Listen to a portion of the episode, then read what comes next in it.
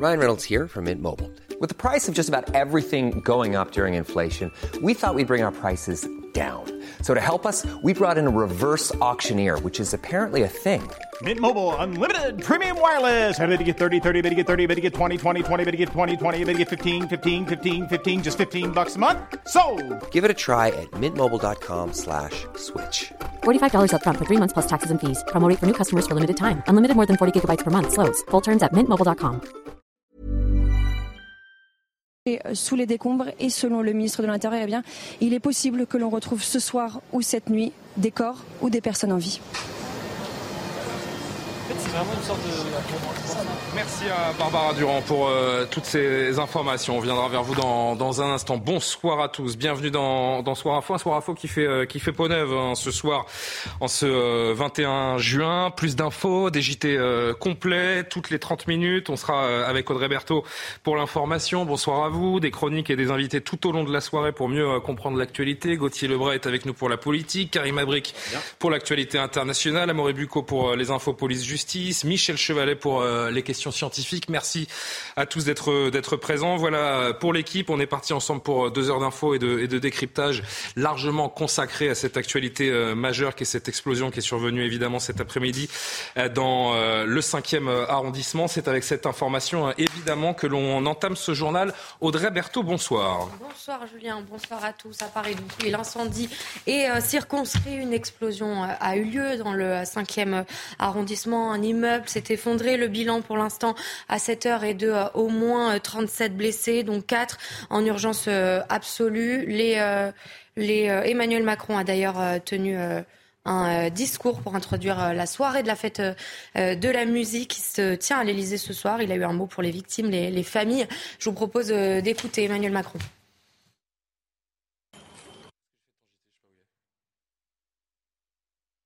Avant toute chose, je voulais commencer par avoir un mot de pensée pour euh, celles et ceux qui ont été frappés par l'explosion qui s'est passée il y a- à peine quelques heures à Paris. Nous n'avons pas toutes les informations, mais euh, euh, évidemment tous les services du ministère de l'Intérieur, aux côtés de la ville, sont aux côtés des victimes suite à cette explosion. Je serai très prudent sur euh, les mots ici, mais je veux avoir euh, évidemment un mot pour euh, toutes les victimes, les familles qui vivent en ce moment même dans l'angoisse, la grande difficulté au moment où le bilan n'est pas stabilisé, et remercier une fois encore les services de secours qui se sont mobilisés. Et on va avoir tous les détails de cette explosion avec Sarah Vardy. Il est presque 17h en plein cœur de Paris quand les habitants entendent une déflagration et constatent d'importantes colonnes de fumée. La scène s'est déroulée rue Saint-Jacques dans le 5e arrondissement de la capitale. Bah, moi j'étais au téléphone euh, sur la place, sur un des bancs euh, près des fontaines. Et euh, je regardais pas vers là où l'explosion a eu lieu. Et d'un coup j'ai entendu un bruit énorme. Et donc euh, j'ai tourné la tête direct, j'ai vu le bout de feu à euh, 20 ou 30 mètres de haut. Du coup je suis parti en courant.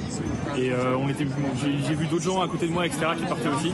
Là, on a vu un peu l'horreur, les flammes, euh, euh, la fumée euh, qui jaillissait et des gens qui couraient dans tous les sens et qui nous criaient euh, partez, partez, il y a une fuite de gaz. Euh, euh, ils avaient vu un toit arraché, des débris qui tombaient dans la rue et du coup, on s'est tous précipités boulevard Saint-Michel parce qu'on a eu peur.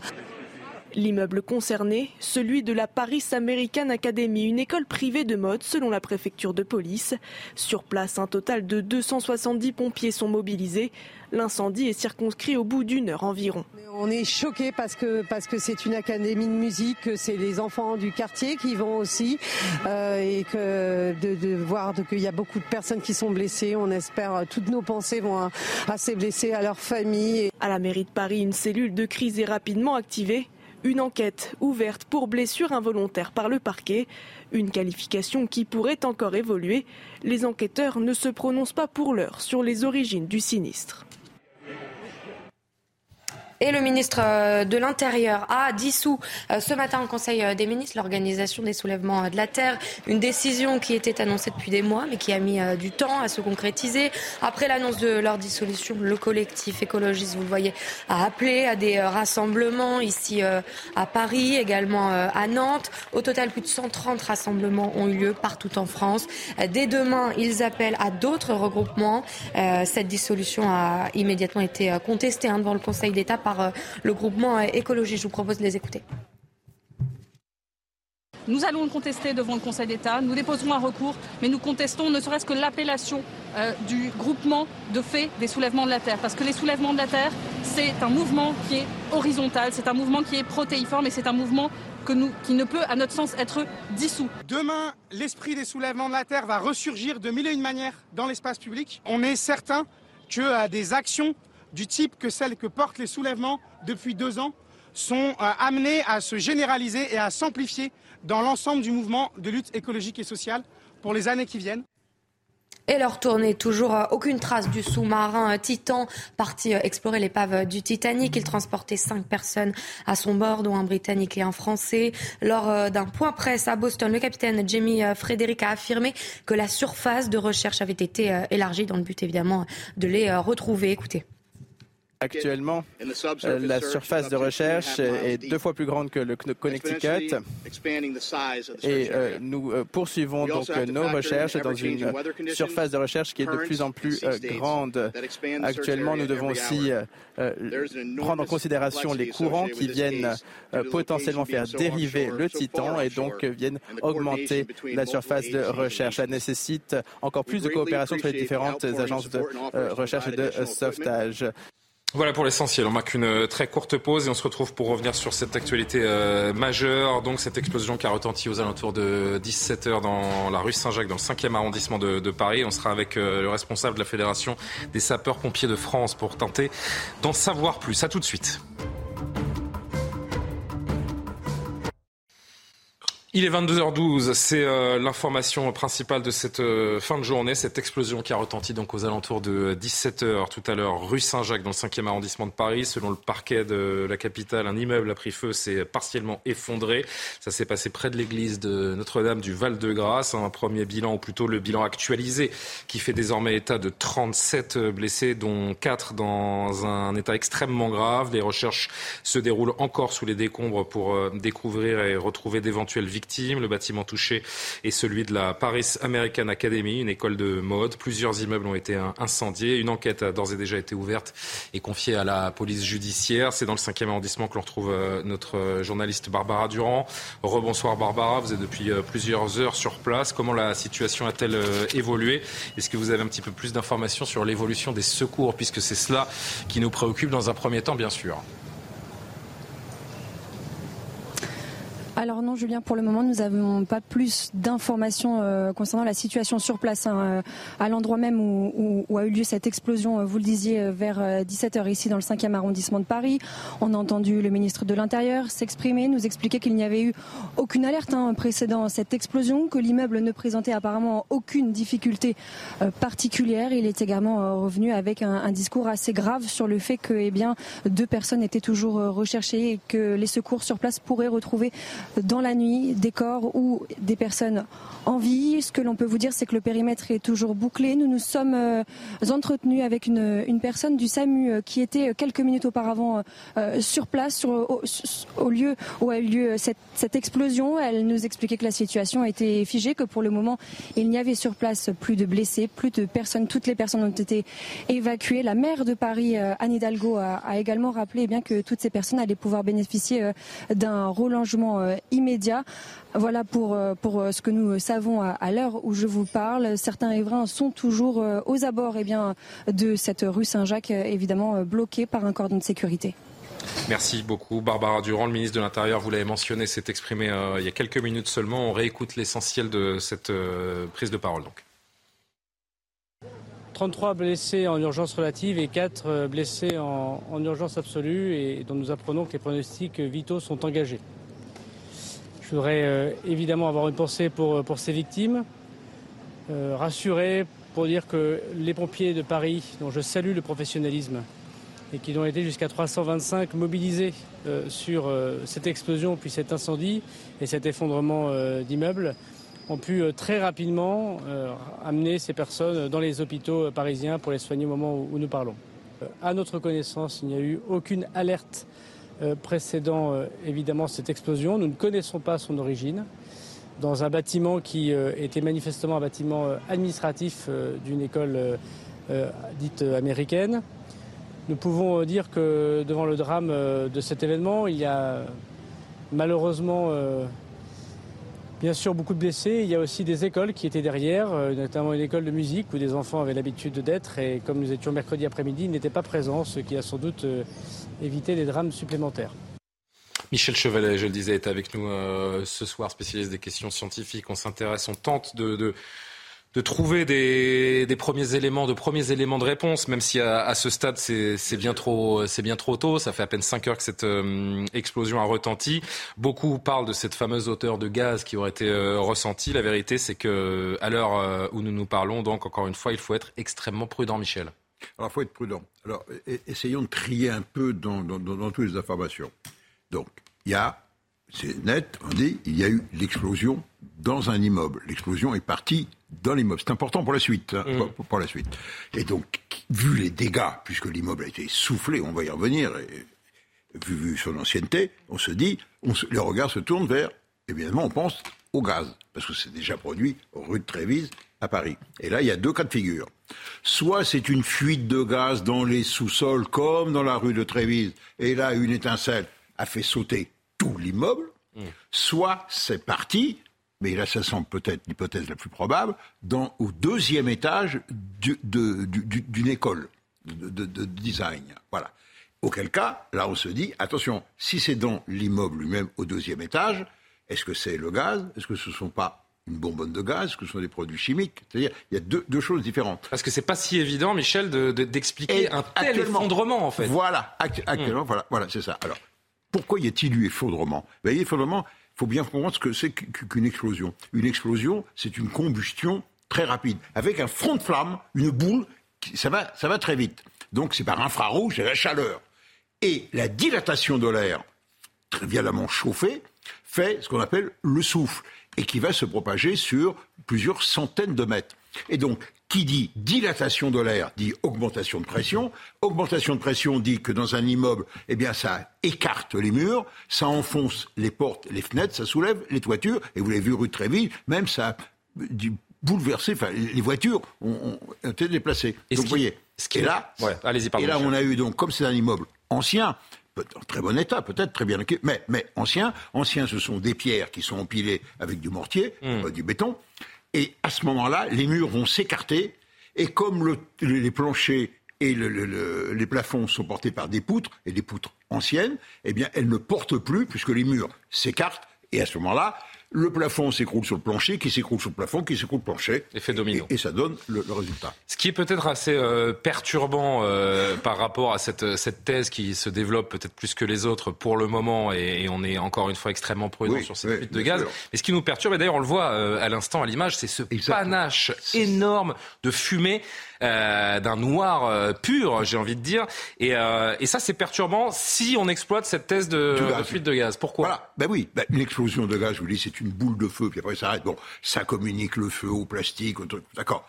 Mais pas ça. Ça, c'est une fumée noire de plastique, d'hydrocarbures, de peinture ou, ou, de solvant, si vous voulez. Donc que l'on peut trouver dans, dans, dans l'école de, de, de, design.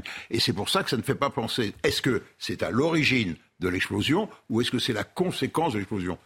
Mais c'est ça qui est perturbant, c'est cette fumée noire qui, qui, oriente différemment les hypothèses. Encore une petite minute, euh, Michel, si vous le voulez bien. Hein. Comment? L'incendie est, violent. Hein. Mais c'est très violent, c'est extrêmement impressionnant. Cette, euh, cette explosion qui a été entendue et ressentie sur un, sur un périmètre extrêmement large. Donc il y a une enquête qui commence tout simplement, euh, Michel, c'est une, c'est une évidence. Qui va mener euh, l'enquête? Là, c'est vraiment un travail de, de police scientifique. Ah, voilà, exactement. Il y a, qui, qui, va participer à ça? Bah, Il y a les experts, il y a GRDF, ils sont déjà sur place, évidemment, pour savoir si c'est l'origine, c'est le gaz. Et si c'est le gaz, est-ce que c'est les canalisations qui sont dans la chaussée ou est-ce que c'est dans l'immeuble? C'est choses euh, après le compteur. Hein, voilà. Et la deuxième chose, c'est qui sont concernés par cela. Bon, bah, c'est évidemment les pompiers qui sont sur place et qui sont chargés de, de, de, prendre les mesures de sécurité pour éviter que les deux immeubles attenants s'écroulent. Et puis, bien entendu, ce sont les spécialistes de la préfecture de, police et les experts. Il y a des gens qui sont très spécialisés à l'INERIS sur le, développement des, des explosions et du feu. Merci beaucoup, Michel euh, Chevalet. Vous restez avec nous puisqu'on va continuer évidemment dans ce soir info d'évoquer euh, ce qui est un drame, il n'y a pas d'autre mot euh, après cette, euh, cette explosion. On croise les doigts évidemment pour que les, les sauveteurs puissent retrouver, euh, s'il y en a encore, des, des, des personnes oui, les chiens, qui les sous, chiens, sous les, les décombres. Les chiens, on le sait dans ces moments et on, on l'a vu également, notamment lors du séisme en Turquie. À quel point, à quel point en Turquie et en Syrie, à quel point ils peuvent être essentiels et, et sauver des vies. 22h21, un point sur l'actualité avec vous, Audrey Berthaud.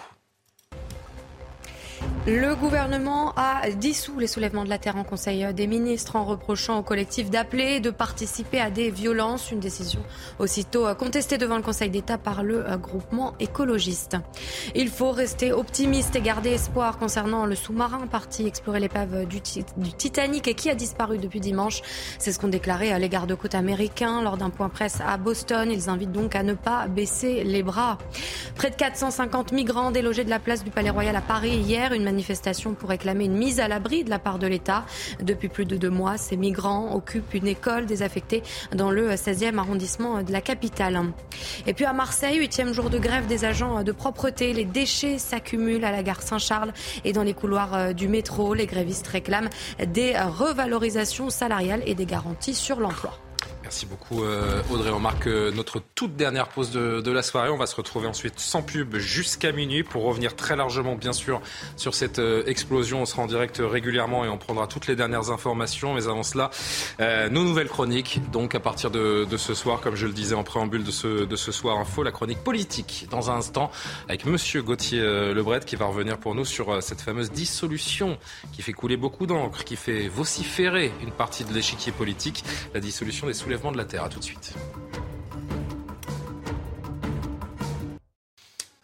Le retour de soir à fois 22h30. On est ensemble sans pub jusqu'à minuit pour euh, évoquer toute l'actualité, la décrypter avec nos chroniqueurs dans cette euh, émission Nouvelle Formule en ce premier jour de l'été. Vous l'aviez noté euh, également, Gauthier Lebray. Évidemment que l'actualité. Pardon? En me réveillant ce matin, c'était ma première réflexion. C'est vrai, j'en suis sûr. J'en suis sûr. Vous êtes un éternel optimiste. Mais euh, nous, on garde évidemment à l'œil cette euh, ce moment beaucoup plus dramatique et cette explosion sur laquelle on reviendra tout au long de la soirée. Explosion survenue dans le dans le cinquième arrondissement. Mais avant cela, c'est l'heure de la chronique politique de Gauthier Lebray.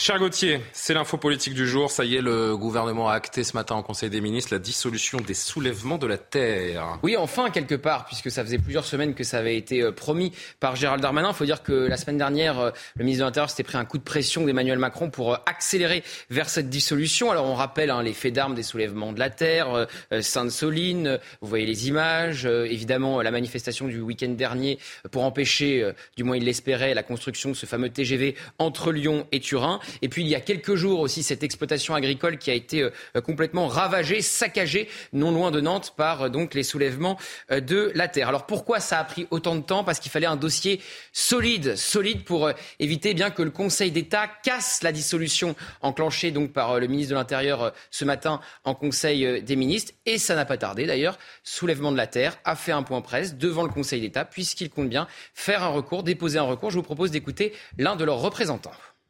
On ne se laissera intimider ni par la dissolution administrative, ni par l'emploi de moyens de police antiterroriste à notre rencontre. Ce soir, il y a 130 rassemblements partout dans toute la France. Demain, l'esprit des soulèvements de la Terre va ressurgir de mille et une manières dans l'espace public. On est certain que euh, des actions du type que celles que portent les soulèvements depuis deux ans sont euh, amenées à se généraliser et à s'amplifier dans l'ensemble du mouvement de lutte écologique et sociale pour les années qui viennent. Et est-ce que vous savez qui était également présent à ce rassemblement? Dites-moi. Greta Thunberg, la jeune activiste écolo suédoise qui a désormais 20 euh, ans et qui a, eh bien, ça faisait longtemps qu'on l'avait pas vue. Exactement, ça faisait longtemps qu'on l'avait pas vue. Elle est donc venue en France pour soutenir euh, soulèvement euh, de la terre et pour soutenir, dit-elle, le droit à manifester. Alors le droit à manifester, je ne crois pas qu'il soit en danger en France après les innombrables manifestations pendant la réforme des retraites, mais il y a une différence effectivement entre le droit de manifester et le droit de casser. Écoutez donc Greta Thunberg. Nous sommes des représentants de différents mouvements venus montrer notre solidarité avec ceux qui font face à la répression, juste parce qu'ils veulent se battre pour notre présent et notre avenir. Ce qui s'est passé aujourd'hui s'observe partout dans le monde. Les gouvernements préfèrent punir ceux qui tirent la sonnette d'alarme plutôt que ceux qui allument et alimentent les brasiers. Notre combat, c'est d'affirmer nos droits, de protester et de défendre des vies. Et j'espère que d'autres personnes se joindront à nous pour dire non à ce qu'il se passe aujourd'hui et pour défendre notre mobilisation, le droit de manifester et la démocratie. And the right to protest and democracy. Elle n'a pas changé, Greta Thunberg. Et puis il y a cette bataille politique et sémantique. Euh, Gauthier, les soulèvements de la Terre sont-ils des échos terroristes? Oui, alors première fois que cette expression a été utilisée, c'est évidemment par Gérald Darmanin après les événements de Sainte-Soline. Et cette, ce terme fait débat au sein même du gouvernement. On a bien vu Elisabeth Borne hier chez Brut embêtée. Elle n'a pas vraiment dit que le soulèvement de la Terre était euh, des échos terroristes. Par contre, Gérald Darmanin assume son terme. Alors est-ce que c'est du terrorisme?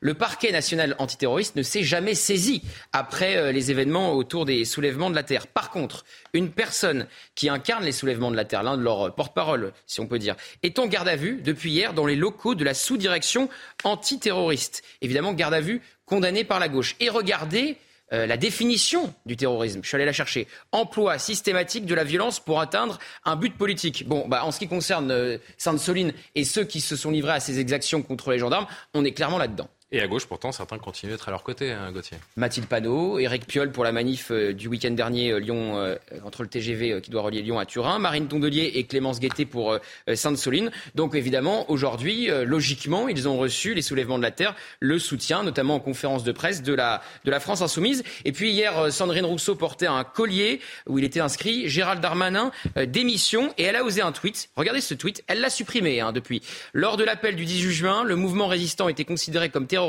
Nous sommes le 20 juin et demain, un mouvement de défense de la terre va être considéré comme terroriste. Donc elle a osé comparer les résistants euh, de 1940 euh, à 1945 et aujourd'hui euh, donc ceux qui s'en prennent aux policiers, notamment à Sainte-Soline, c'est-à-dire les, soulèvements de la terre. Je vous ai dit qu'elle a supprimé son tweet face au tollé. Fallait le faire. Merci Gauthier. Double dose de Gauthier Lebray euh, ce soir. J'espère qu'il n'y aura pas d'overdose du coup. Non, jamais. jamais. Vous êtes euh, une drogue dont on ne se lasse jamais. C'est gentil, cher Gauthier. On se retrouve tout à l'heure pour votre euh, deuxième chronique. À quel sujet la deuxième chronique? La récupération politique ou pas à Bordeaux. Ça aussi. Après l'agression à Bordeaux. Entretient le débat politique des, des derniers jours. Merci Gauthier. À tout à l'heure, 22h34. Le JT Audrey Berthaud. À Paris, l'incendie euh, est euh, circonscrit. Une explosion euh, a eu lieu dans le 5e arrondissement. Un immeuble s'est effondré, vous le savez. À 7 heures, il y a au moins 37 blessés, dont 4 en urgence absolue. Écoutez la réaction de Laurent Nunez, préfet de police de Paris. Aujourd'hui, à 16h55, hein, au 277 rue Saint-Jacques, s'est produit une explosion qui a entraîné immédiatement donc, un violent incendie qui a été immédiatement évidemment euh, attaqué par le pris en charge par les sapeurs-pompiers de Paris qui se sont rendus sur place euh, très rapidement, qui ont d'ailleurs empêché la propagation de cet incendie à deux immeubles mitoyens, qui ont été d'ailleurs sérieusement déstabilisés par euh, l'explosion et qui donc ont donc été évacués. Emmanuel Macron a, tenu un discours pour introduire la soirée de la fête de la musique ce soir qui se tient à l'Elysée. Il a eu un mot évidemment pour les victimes, les familles. Il a également remercié les services de secours mobilisés. Avant toute chose, je voulais commencer par avoir un mot de pensée pour euh, celles et ceux qui ont été frappés par l'explosion qui s'est passée il y a à peine quelques heures à Paris.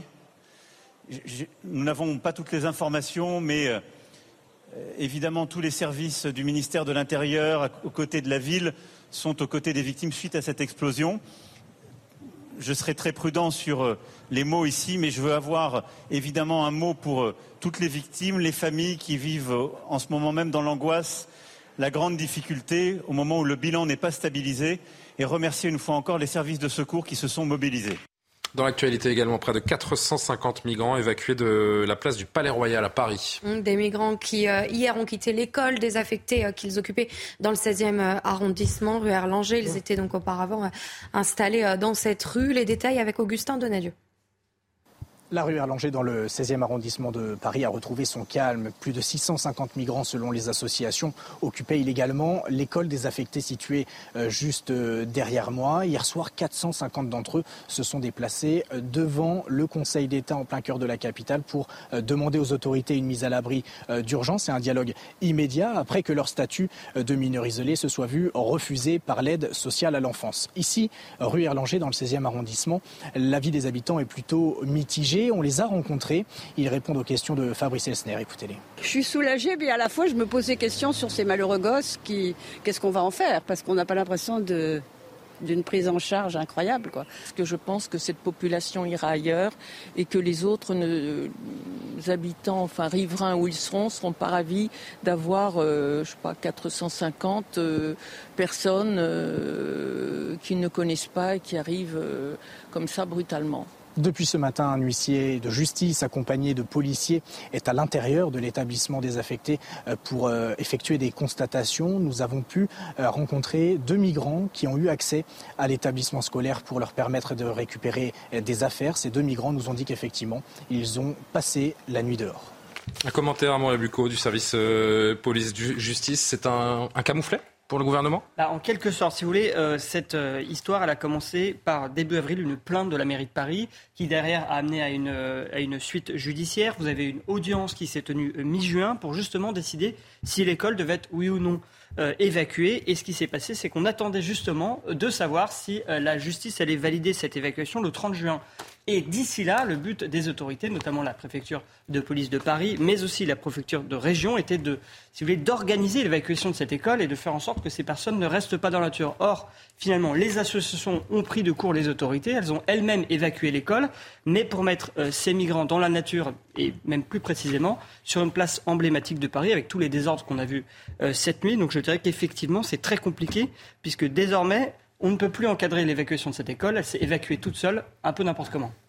Merci beaucoup, euh, Amaury. Dans l'actualité euh, également, l'heure tourne, le compteur tourne et toujours aucune trace de ce euh, sous-marin Titan parti explorer euh, l'épave du Titanic. Il transportait cinq personnes à son bord, dont un Britannique et un, Français. Philippe Crowther est avec nous, correspondant à, à Boston, aux États-Unis. Nous sommes en direct. Merci, cher Philippe, d'être avec nous. Les gardes-côtes américains viennent de donner un, un, point presse. Là où vous vous trouvez précisément à Boston, on parle d'une lueur d'espoir depuis, depuis que l'on a appris donc la disparition de, ce submersible.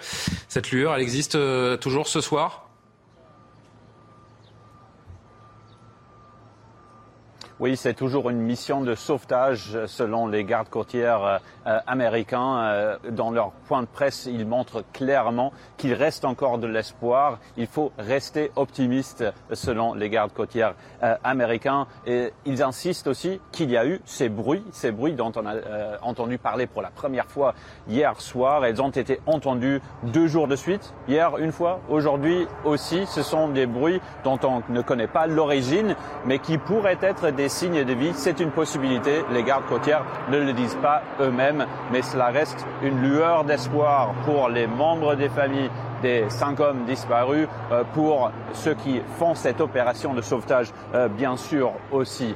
Qu'est-ce qui a encore changé euh, depuis hier? Eh bien, il y a plus de navires. Chaque jour, il y a plus de navires internationaux sur place pour trouver ce submersible. Il y a en ce moment cinq navires sur place des États-Unis, du Canada aussi. Il y en aura dix demain. Cela inclut un navire français qui va être peut-être très important dans cette recherche. Et la superficie de cette recherche, elle est devenue plus grande. Selon les côtes, euh, les gardes côtières euh, des États-Unis, c'est la superficie de deux fois l'état du Connecticut. Pour nous, en Europe, c'est euh, la taille plus ou moins la superficie de la Belgique. Et la profondeur, elle est très importante aussi. C'est une recherche qui se fait en ce moment à une profondeur jusqu'à 4 kilomètres. On parle d'une course contre la montre, euh, Philippe, parce que l'on sait également que les réserves euh, en oxygène dans ce tout petit submersible euh, ne sont désormais disponibles que pour un peu plus de, de 13 heures, hein, de 14 heures, pardon, puisque on nous dit que demain à 13 heures heure française, la réserve d'oxygène arrivera à son terme. Ce mot sauvetage, c'est encore vraiment une option selon vous?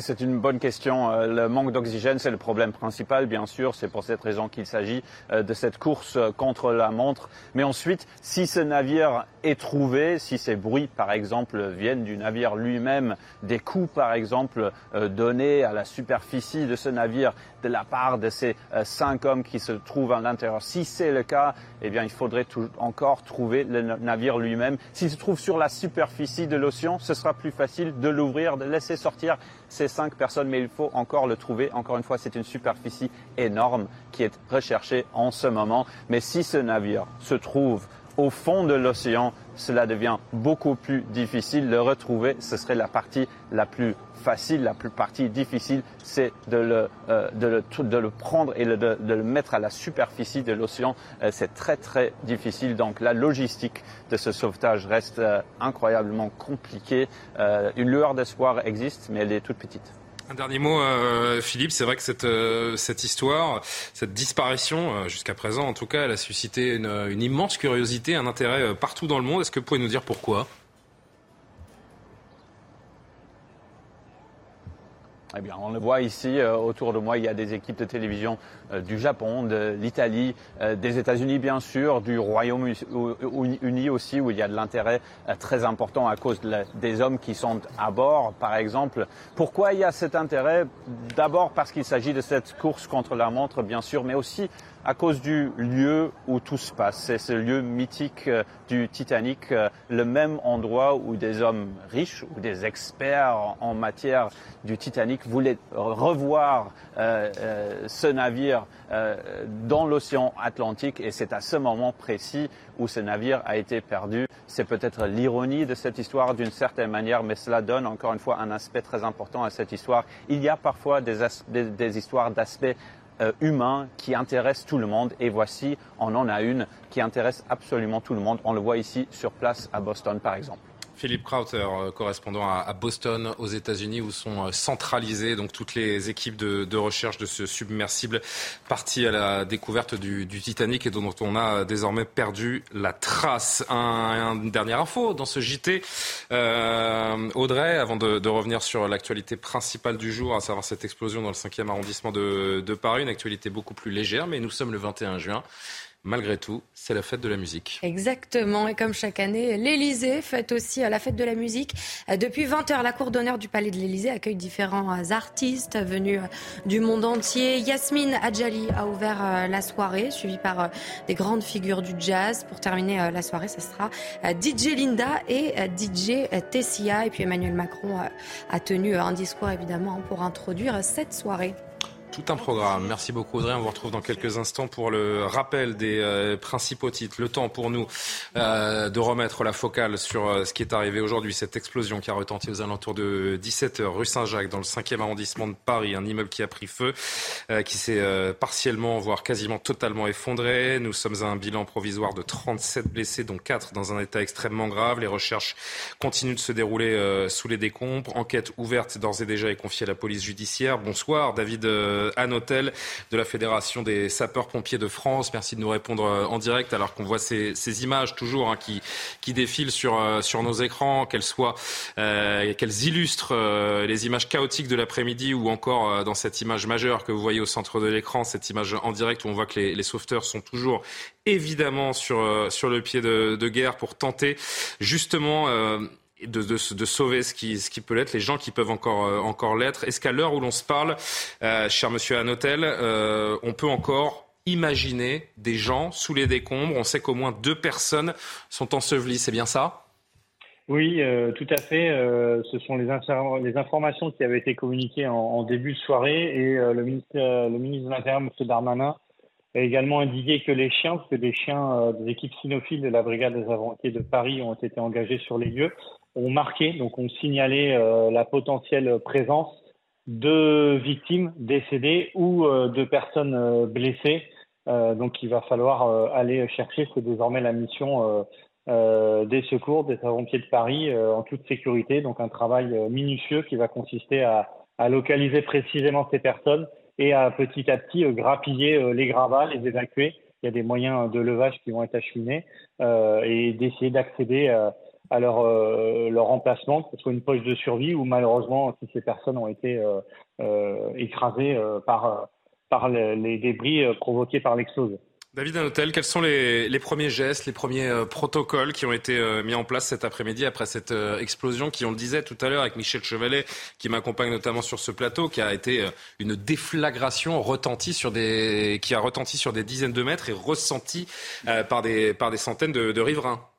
Oui, tout à fait. Les images sont très impressionnantes. Euh, pour faire un parallèle avec ce qui s'était passé avec Toulouse AZF, on parlait de, de 3 km hein, de, vitres euh, brisées, hein, de, de de la détonation. Donc sur une explosion de ce type euh, en zone particulièrement urbaine, on peut imaginer des dégâts immédiats. Les premières actions ont consisté à, des reconnaissances, hein, de pouvoir prendre en charge les, les, éventuelles victimes qui étaient accessibles directement. Les secours ont été également confrontés à la présence d'un incendie qui fort heureusement euh, a été euh, relativement rapidement maîtrisé. Ce n'avait pas été le cas, euh, on s'en souvient, à, Marseille, rue de Tivoli, où l'incendie avait posé de nombreuses difficultés, avait duré un peu plus longtemps, un accès était plus compliqué. Et puis ensuite, ben, ça a consisté à commencer à, faire des recherches pour identifier la présence de personnes directement sous les, gravats ou en tout cas à proximité avec en parallèle la mise en place d'une organisation euh, spécifique euh, de commandement et puis bien évidemment de prise en charge des nombreuses victimes puisqu'on parle d'une petite quarantaine de blessés dont quatre euh, en urgence absolue donc il a fallu structurer et puis ensuite les prendre en charge sur place et les évacuer vers des centres hospitaliers. Est-ce que cette immense explosion, cette, euh, cette boule de feu donc euh, qu'ont décrit les, témoins, est-ce que la façon dont l'immeuble principal s'est effondré euh, sont pour vous autant d'éléments de, de, compréhension qui peuvent vous permettre d'imaginer je dis bien imaginer parce que cette explosion elle a eu lieu il y a à peine il y a à peine cinq heures, à peine un peu plus de cinq heures, d'imaginer les causes? Non, c'est compliqué. Euh, on n'a pas, euh, moi je n'ai pas vu personnellement euh, d'image vraiment de, l'instant de l'explosion, hein, puisqu'elle est soudaine et, et on, peut imaginer que personne ne, prenait en, en vidéo l'immeuble à ce moment-là. Donc c'est compliqué. On est effectivement, il y a un faisceau d'éléments qui, qui, peuvent pointer sur une explosion due au gaz, mais il est important d'être prudent, d'être patient. Effectivement, tout le monde aimerait sans doute en savoir un peu plus, en particulier les riverains. Euh, à quoi avez-vous pensé personnellement lorsque vous avez euh, euh, vu les images, vu ce, ce, ce panache de, de, de, fumée immense, entendu parler de, de, cette immense boule de feu que les témoins ont vue et cette explosion ultra impressionnante vous, vous avez déduit des choses personnellement ou pas?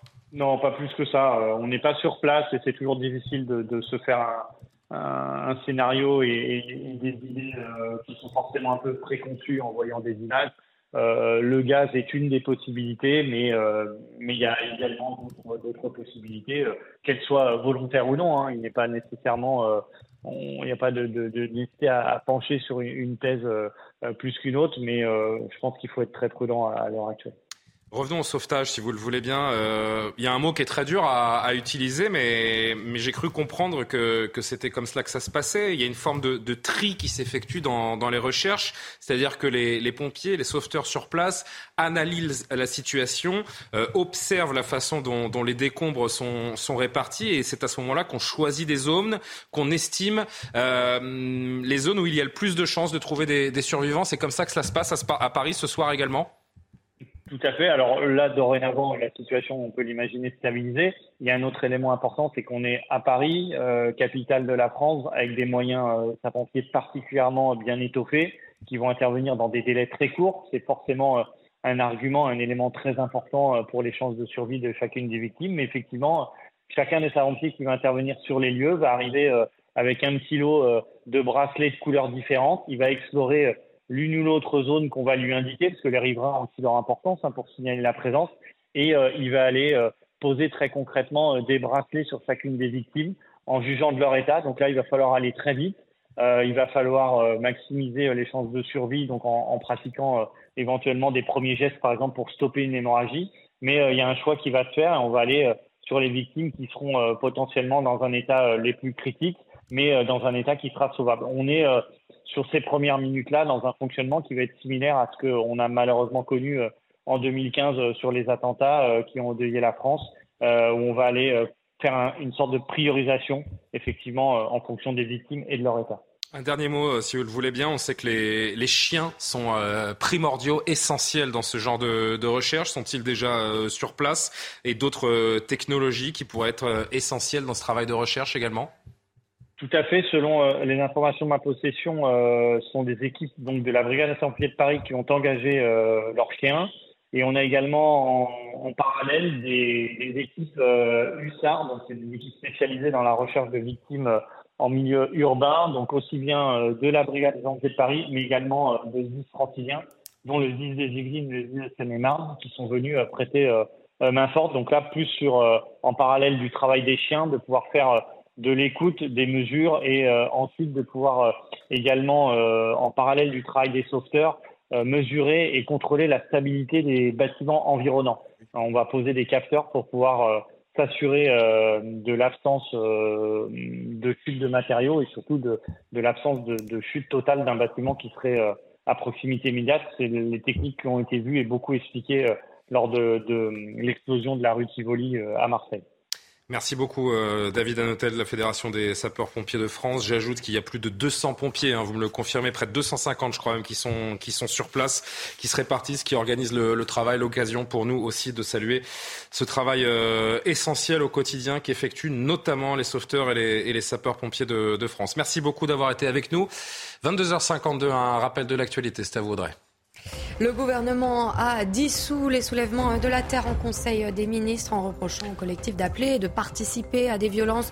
Une décision aussitôt contestée devant le Conseil d'État par le groupement écologique. On pas un soulèvement, a réagi le collectif sur Twitter. Il faut rester optimiste et garder espoir concernant le sous-marin parti explorer l'épave du Titanic et qui a disparu depuis dimanche. C'est ce qu'ont déclaré les gardes-côtes américains lors d'un point presse à Boston. Ah, Ils invitent à ne pas baisser les bras. Les recherches se poursuivent. Près de 450 migrants délogés de la place du Palais Royal à Paris hier. Une manifestation pour réclamer une mise à l'abri de la part de l'État. Depuis plus de deux mois, ces migrants occupent une école désaffectée dans le 16e arrondissement de la capitale. Et puis à Marseille, huitième jour de grève des agents de propreté. Les déchets s'accumulent à la gare Saint-Charles et dans les couloirs du métro. Les grévistes réclament des euh, revalorisations salariales et des euh, garanties sur l'emploi. Merci beaucoup Audrey. Rendez-vous dans quelques minutes pour un nouveau journal complet dans ce nouveau Soir Info, nouvelle formule de ce 21 euh, juin. L'actualité qui nous amène euh, également près de Bordeaux, l'indignation après euh, l'agression insoutenable d'un septuagénaire, d'une septuagénaire, pardonnez-moi, et de sa petite fille, c'était lundi à, Bordeaux. L'auteur présumé, français, sous tutelle, déjà condamné 15 fois pour des délits routiers, d'autres liés également aux stupéfiants. Il a été interpellé très rapidement, placé en garde à vue pour violence, violation de domicile tentative d'enlèvement et de séquestration en raison de sa pathologie psychotique et schizophrène. Euh, il nécessitait des, soins ces, dernières heures, a été euh, hospitalisé sous contrainte au centre euh, hospitalier Charles Perrin. On va en parler avec vous, Alessandro Lavarda, secrétaire régional donc de, Bordeaux d'Alternative Police. Je vous interroge dans, un instant, mais d'abord, je voudrais qu'on voit ce, ce, sujet avec ces habitants bordelais qui dénoncent un climat d'insécurité grandissant et un manque d'effectifs de police. J'aimerais que vous réagissiez. À tout de suite. La violente agression d'une septuagénaire et de sa petite fille ce lundi à Bordeaux plane encore dans l'esprit des habitants. Choqués, ils dénoncent une insécurité ambiante dans la ville. Les amis, plutôt euh, par le passé, pouvaient sortir euh, en ville sans, sans, avoir peur. Et c'est vrai qu'aujourd'hui, il y a quand même deux, trois interrogations qui se posent. Vers euh, la gare Saint-Jean, etc., parfois il y a des moments où on ne se sent pas forcément en sécurité et il y a moins de. la police est moins présente ces derniers temps sur Bordeaux. Ce commerçant du quartier des Chartrons en a fait les frais. Il a été cambriolé en octobre 2022, avant l'ouverture de sa boutique. Ben voilà ce qui a été fait. Cambriolage, on ne veut pas se faire recambrioler une autre fois. On a dû faire appel à des spécialistes de la sécurité qui nous ont conseillé de d'obturer les battants, finalement. Donc que les fenêtres ne puissent pas s'ouvrir, que ce soit de l'intérieur ou de l'extérieur. Certains habitants pointent du doigt la politique menée par le maire de Bordeaux. Je me rappelle de Juppé qui était très bien et les changements de politique depuis, je les ai pas vus. On a entendu dire également que euh, certaines actions devaient être prises, notamment une augmentation des effectifs de police, que je n'ai pas forcément ressenti. Pierre Urmic, le maire de Bordeaux, évoque des réponses compliquées à apporter en termes de sécurité, mais il assure y travailler avec les maires d'autres grandes villes. Alessandro Lavarda, rebonsoir. Donc merci d'être avec nous, secrétaire régional alternatif police. Les rues de Bordeaux, Alessandro, elles sont de moins en moins sûres on ne peut pas dire qu'elles sont de moins en moins sûres. Il y a quand même une délinquance qui augmente, qui, est présente. Hein. Après, on n'est pas, on va pas aller non plus dans, les extrêmes, mais cependant, on remarque. Moi, je suis aussi euh, policier de terrain que chaque jour, euh, euh, il y, a une certaine augmentation euh, des agressions. Hein. Ça, on ne peut pas le cacher. Les chiffres ne mentent pas, hein, euh, évidemment. Alessandro Lavarda, une augmentation de 12%, j'ai noté, des atteintes physiques volontaires en 2022. La Gironde, alors c'est sur le département de la Gironde, mais évidemment, tout une grande partie de ces faits sont centralisés dans la ville de Bordeaux. Ça s'inscrit d'ailleurs dans une tendance nationale. Dans les faits, qu'est-ce que vous ressentez, qu'est-ce que vous voyez au quotidien? Bah, ce qu'on ressent, ce qu'on constate, donc euh, effectivement, de plus en plus d'agressions. Il, y a une certaine montée, comme euh, vous le disiez, dans les chiffres que l'on ressent aussi sur, sur le terrain, que ce soit sur des agressions physiques ou, ou sur concernant, concernant les biens. Euh, le maire, le maire de, Bordeaux, Europe Écologie Les Verts, dit euh, ces dernières heures que les réponses à l'insécurité, elles sont complexes. Mais euh, il certifie que chacun prend ses responsabilités pour assurer la sécurité des citoyens. Est-ce que vous êtes d'accord avec ça? D'accord, c'est que le maire, c'est un acteur euh, incontournable de la sécurité. Hein. Euh, tous les acteurs de la sécurité, la police nationale, euh, la police municipale, tout le monde doit, doit travailler dans le même sens, c'est-à-dire apporter le maximum de, de, sécurité aux administrés, aux Pardon, je vous coupe, Alessandro, mais, mais au fond, ce que je vous demande, c'est est-ce que vous trouvez que la, municipalité a brillé c'est, depuis que M. Urmic est, au, est aux manettes par sa passivité sur l'insécurité, tout simplement? Après, chaque, chaque maire euh, tient une politique. Donc, euh, nous, ce que, nous syndicalement, ce qu'on veut, c'est que la police municipale travaille en symbiose avec la police nationale hein, pour, euh, pour arriver, parce qu'on a tous le même objectif. Hein. L'objectif, c'est la sécurité des citoyens. On voulait vous faire partager également ce sondage euh, pour CNews réalisé dans la foulée de, cette attaque à, Bordeaux. Sondage CSA pour CNews. Faut-il une tolérance euh, zéro, à savoir des peines de prison ferme pour les personnes reconnues coupables d'agression physique à 82% Les Français répondent euh, oui. Est-ce qu'on a perdu du temps à dire qu'il y avait des questions de gauche, des questions de droite, mais la sécurité des citoyens, elle dépasse tous les clivages Qu'est-ce qu'il vous dit ce chiffre? Effectivement, la, sécurité, c'est ça, ça, pas de politique. Hein. La sécurité, c'est l'affaire de tous. C'est on est tous impliqués. Et c'est sûr que les, les victimes euh, que l'on rencontre des fois ont du mal à comprendre que les auteurs ne soient pas incarcérés, que la réponse pénale soit soit plus faible. C'est compliqué pour elles hein, et pour nous aussi de leur expliquer ça. Mais bon, c'est le côté justice. Mais c'est le résultat de quoi, selon vous? Des années de complaisance qui sont payées cash aujourd'hui? Alors là, c'est assez philosophique. Hein. C'est peut-être une question de politique. Il y a peut-être autre chose aussi. Nous donner plus de moyens aussi à la justice, parce qu'aussi, il faut, voir aussi que euh, on ne va pas toujours critiquer la justice, mais la justice aussi travaille avec les moyens qu'elle a, et c'est assez compliqué. Hein. On, le voit bien tous les jours. Concernant aussi les suivis, euh, les suivis des délinquants, tout ça, il y a vraiment un, effort à faire dans, dans ce cadre-là. Sauf qu'à l'arrivée, euh, enfin, je ne sais pas si c'est votre impression, mais d'ici, en tout cas, on a l'impression que la police euh, euh, devient de facto le dernier rempart. Si on constate que la France patauge dans sa politique pénale, qu'il n'y a pas de vision sur la psychiatrie également, dont on sait qu'elle est le parent pauvre, et on voit des, des gens qui de toute évidence, ont des, des problèmes psychiatriques et on l'a vu récemment à Annecy, on le voit encore à, Bordeaux. Euh, à l'arrivée, les gens se retournent uniquement vers la police. Elle est le dernier rempart aujourd'hui. Vous avez cette impression-là que vous êtes là pour soigner un peu tous les maux de la société? Bah effectivement, hein, quand je vois mes collègues qui sont aux appels le 17, hein, euh, quand on ne sait plus qui appeler, euh, on appelle la police on est, on est un peu des, un peu comme des assistantes sociales, quoi. Nous, on est vraiment le dernier rempart. Quand on ne sait plus appeler quelqu'un, on appelle, on fait le 17, on nous appelle, et nous, on répond autant que possible euh, aux appels euh, des citoyens. Une dernière question. Euh, est-ce qu'il y a des villes en France, selon vous, des quartiers qui sont encore épargnés? Épargnés, je ne sais pas ce que vous voulez dire par épargner, en tout cas, ce que je. Bah, épargné par l'insécurité, par une violence, par des riverains qui, qui se sentent plus en danger qu'auparavant, tout simplement. Non, l'insécurité, malheureusement, elle, est un peu partout. Hein. Moi-même, j'habite dans une ville de banlieue euh, qui est assez calme, mais qui est aussi également touchée par, par l'insécurité. C'est un problème général. Et, nous, euh, police nationale, euh, on est là pour répondre à ça. Quoi. On, est vraiment là pour, pour le service du, du citoyen. Quoi. Merci beaucoup Alessandro euh, Lavarda, secrétaire régional Alternative Police, d'avoir répondu à nos questions après euh, euh, ces images insupportable que, que sont cette, cette agression euh, à Bordeaux d'une d'une grand-mère et de, et de sa petite fille. Il est 23h passé d'une minute, c'est l'heure du JT d'Audrey Berthaud. Audrey bonsoir. On, commence évidemment avec euh, cette information prioritaire à Paris ce soir. L'incendie est, circonscrit avec cette explosion qui a eu lieu donc dans le 5e arrondissement aux alentours de 17h. Oui, un immeuble euh, s'est effondré. Il y a à cette heure au moins 37 blessés, donc 4 graves, 4 sont donc en urgence absolue. Euh, écoutez ce reportage avec les, derniers détails de Sarah Varny. Il est presque 17h en plein cœur de Paris quand les habitants entendent une déflagration et constatent d'importantes colonnes de fumée. La scène s'est déroulée rue Saint-Jacques dans le 5e arrondissement de la capitale. Bah, moi j'étais au téléphone euh, sur la place, sur un des bancs euh, près des fontaines. Et je regardais pas vers là où l'explosion a eu lieu. Et d'un coup j'ai entendu un bruit énorme. Et donc euh, j'ai tourné la tête direct, j'ai vu une boule de feu à 20 ou 30 mètres de haut. Du coup je suis parti en courant et euh, on était, j'ai vu d'autres gens à côté de moi, etc. qui partaient aussi. Là, on a vu un peu l'horreur, les flammes, euh, la fumée qui jaillissait et des gens qui couraient dans tous les sens et qui nous criaient partez, partez, il y a une fuite de gaz. ils avaient vu un toit arraché, des débris qui tombaient dans la rue et du coup, on s'est tous précipités boulevard Saint-Michel parce qu'on a eu peur. L'immeuble concerné, celui de la Paris American Academy, une école privée de mode selon la préfecture de police.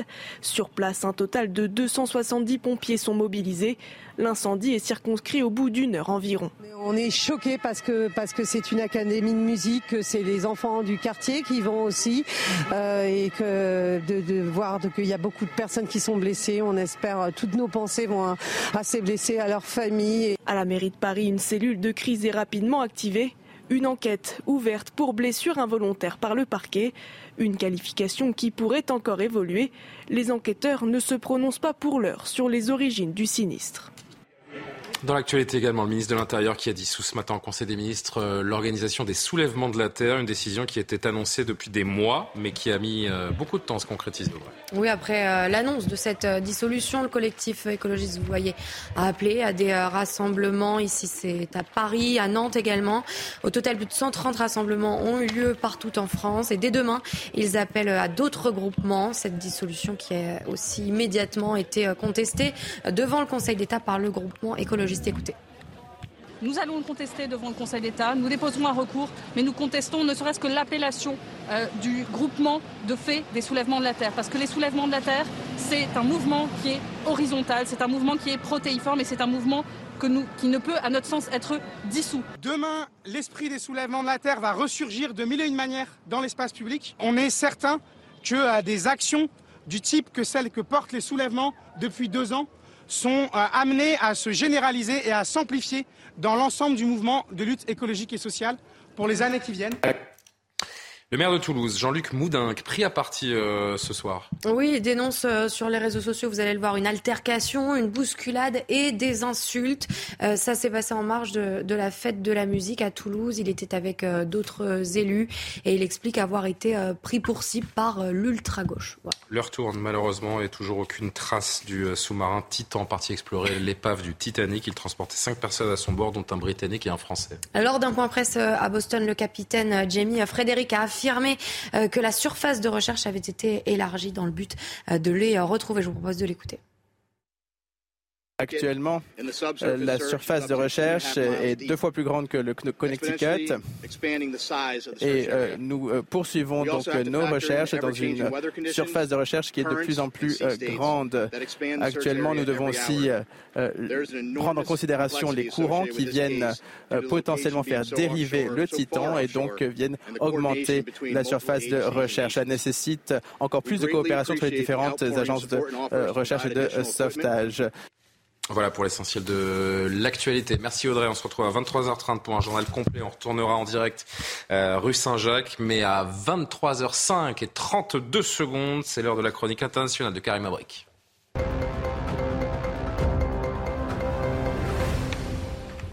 Cher Karim Abrik, bonsoir. Vous euh, nous proposerez euh, des chroniques internationales sur ce qui se passe euh, autour de nous, chez nos voisins et plus loin encore.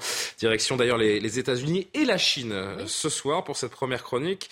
Euh, Joe Biden a-t-il créé un incident diplomatique avec la Chine? Sacrée histoire. Il a, il a, qualifié son homologue chinois Xi Jinping de dictateur, ce qui a profondément agacé la Chine ces dernières heures, qui a dénoncé ses propos. Oui, votre préféré, n'est-ce pas, Joe Biden, vrai. qui n'en est pas sa première bourde, et parce qu'il y a un principe quand même n'est-ce pas, en diplomatie où on veut maintenir la paix, maintenir les relations, ne pas provoquer quoi que ce soit. Et oui, encore une fois, Joe Biden qui fait parler de lui pour les mauvaises raisons, parce qu'il était peut-être dans un contexte un peu décontracté. Il est dans une réception en Californie avec des donateurs du Parti euh, démocrate. Il fait référence à l'épisode du ballon chinois. Rappelez-vous, il y a quelques mois, c'était au mois de février, il y avait un gros ballon chinois qui survolait euh, comme ça le pays et les États-Unis qui ont abattu ce fameux ballon chinois parce qu'ils soupçonnaient que c'était littéralement bon, de l'espionnage pour capter des communications, faire de la géolocalisation. Alors lui, il a dit donc, Joe Biden, le président américain, euh, on va voir ses, propos euh, éventuellement, mais il a dit c'est ça, c'est très embarrassant pour les dictateurs quand ils ne savent pas ce qui s'est passé. Donc c'était en lien avec euh, justement le, le fait d'avoir abattu ce fameux ballon chinois. Et la Chine qui a répliqué tout de suite, la porte-parole donc euh, du gouvernement qui a dit c'est inacceptable, qui a parlé véritablement de provocation euh, politique, littéralement. Elle dit c'est ouvertement une provocation euh, politique et elle dit donc que cette remarque de la partie américaine est vraiment absurde, très irresponsable, ça ne reflète pas la réalité et elle affirme que ça contrevient aux pratiques diplomatiques et ça porte gravement atteinte à la dignité politique de la Chine. Euh, ce qui est paradoxal également, c'est que quelques jours auparavant, euh, Anthony Blinken, le secrétaire d'État américain, pardon, le secrétaire d'État américain, rentrait de Chine après un voyage de deux jours à Pékin pour justement aplanir les relations euh, diplomatiques. Et quelques instants après, quelques jours après, euh, Joe Biden qui traite donc son, homologue de, dictateur. Ça relance forcément le débat sur les capacités de Joe Biden à gouverner. Est-il conscient de ce qu'il fait? Quelles sont les conséquences diplomatiques entre les deux pays? C'est une question euh, importante. Oui, tout à fait. On sait que c'est une relation qui est assez complexe. En même temps, ils sont interdépendants. Il y a de l'ordre économique. Il y avait eu cette guerre commerciale aussi du temps, notamment avec Donald Trump qui avait augmenté les tarifs douaniers toutes sortes de produits. Et vous l'avez dit, je pense que l'enjeu est, l'enjeu est encore là. Euh, c'est, tout à fait ça quand on dit est-ce que Joe Biden fait encore une bourde? Est-ce qu'il est en train de saper tout le travail diplomatique qui a été fait? Anthony Blinken, donc, qui rentrait d'un voyage diplomatique lundi, il a passé deux jours en Chine et les observateurs disaient ben, ça va apaiser un peu les choses. Rappelez-vous qu'Anthony Blinken avait dû reporter notamment en raison de ce vrai incident diplomatique du fameux ballon chinois. Et il est allé, donc ça faisait cinq ans qu'il n'y avait pas eu une telle visite. Alors oui, ça complique quand même les choses, mais l'ironie, en fait, du sort, vous savez qui peut-être ressort gagnant là-dedans aujourd'hui, et c'est ça qui est terrible, ben, c'est les Russes qui se moquent littéralement des, de la situation. Ils sont sortis aujourd'hui et euh, pour dire en fait euh, que euh, les responsables américains envoyaient des signaux très contradictoires. Ça représentait un gros facteur d'imprévisibilité et ça c'était le porte-parole du Kremlin. Alors ça vous donne une idée. Encore une fois, ça pose la question sur Joe Biden, sur sa capacité à gouverner, sur sa capacité à arrêter de faire des bourdes malgré lui. Alors, sont régulières. Exactement. Merci beaucoup, carrément. On vous retrouve 23h25, on parlera de l'ancien Premier ministre euh, britannique, Boris Johnson. Que devient-il? Eh bien, vous nous répondrez à 23h25. D'abord, on accueille de nouveau Amaury Bucco pour, euh, pour la chronique euh, Police-Justice.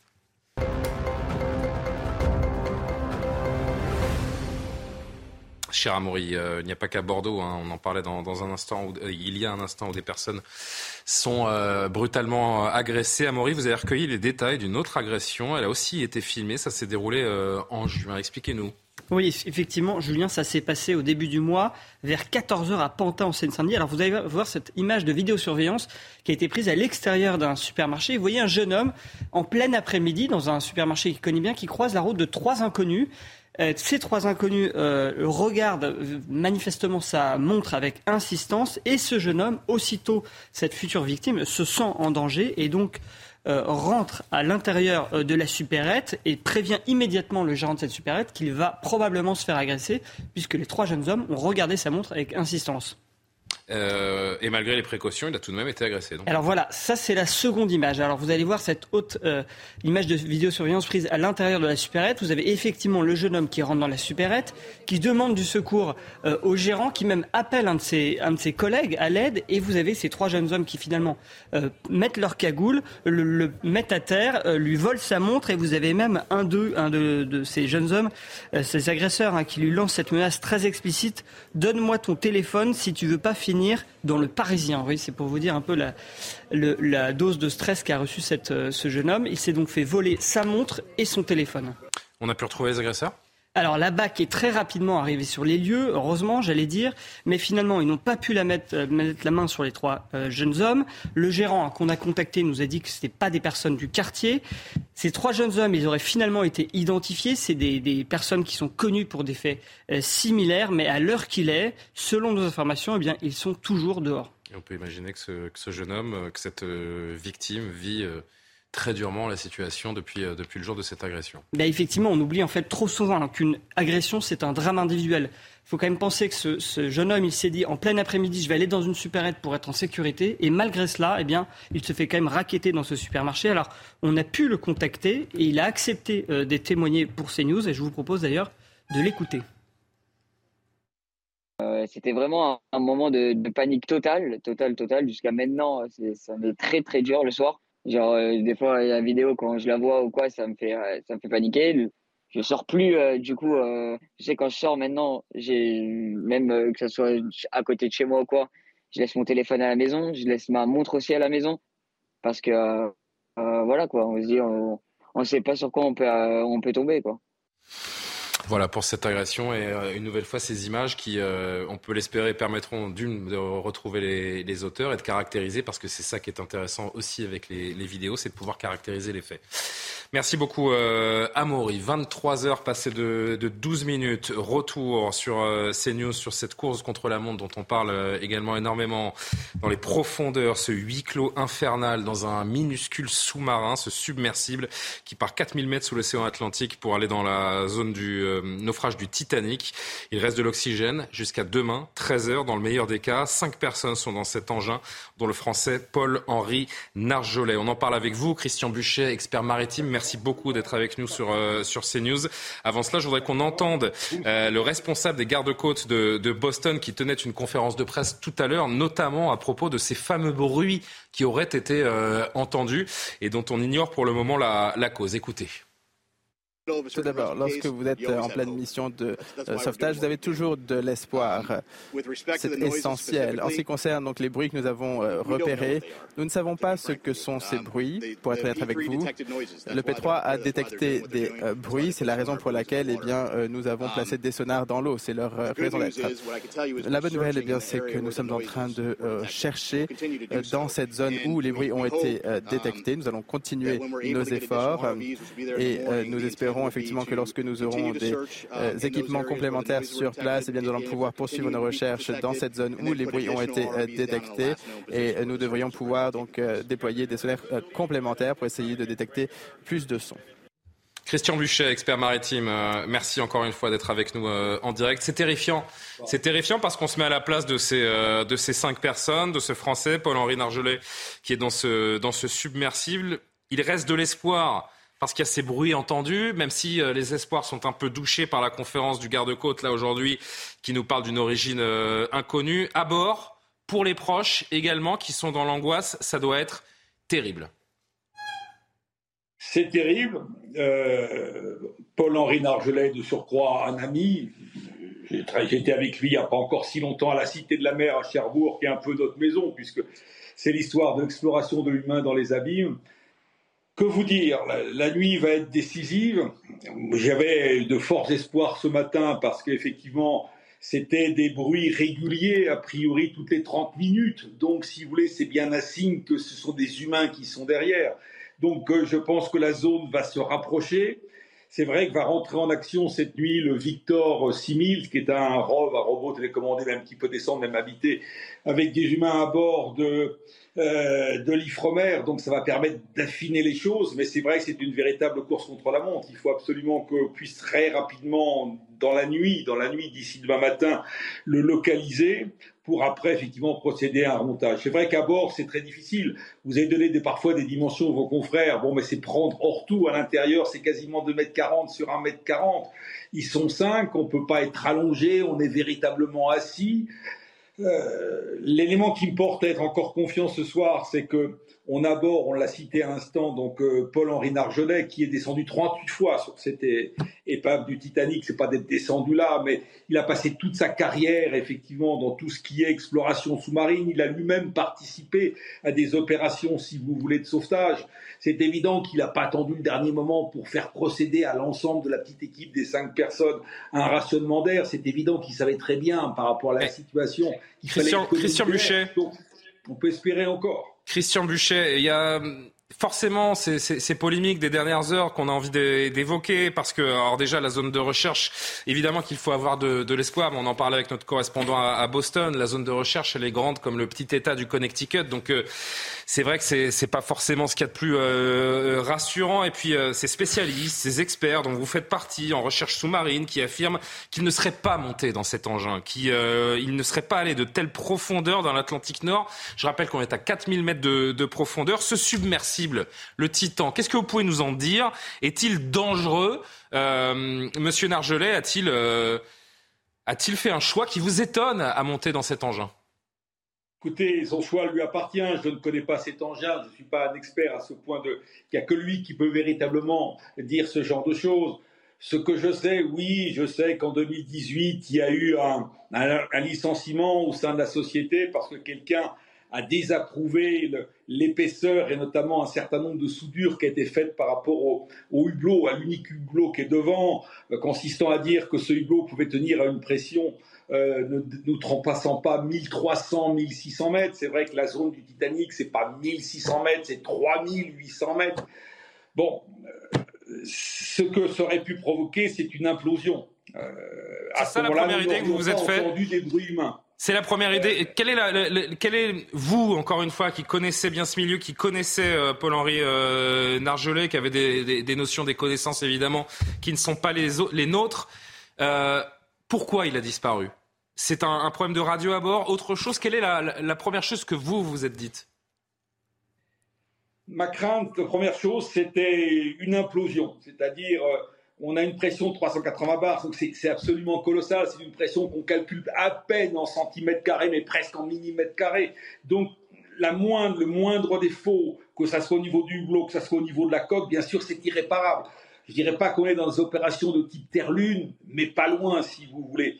C'est vrai, pas à moi, mais Paul-Henri a évoqué effectivement quelques doutes qu'il avait, mais connaissant le professionnalisme absolu, absolu et intangible de, de Paul-Henri, je pense qu'il ne serait pas parti s'il avait des doutes, si vous voulez. C'était plus par rapport au projet lui-même, si vous voulez, qu'il avait un certain nombre de doutes. Et c'est vrai, personnellement, je ne vous cache pas que prendre de tels risques euh, pour des opérations un peu je dirais pas touristique, mais quand on sait que des personnes veulent absolument euh, se mettre l'anneau au doigt devant le Titanic, mais laissons tranquilles ces victimes du Titanic, laissons tranquilles ces victimes du Titanic. Il y a d'autres moyens de mettre véritablement son argent, même s'il s'agit de poursuivre absolument la recherche, si vous voulez bien sûr, océanographique, c'est au fond des mers. Le fond des mers, c'est 72% de la surface du globe que se trouvent toutes les chances, toutes les solutions de demain. Mais là, franchement, non.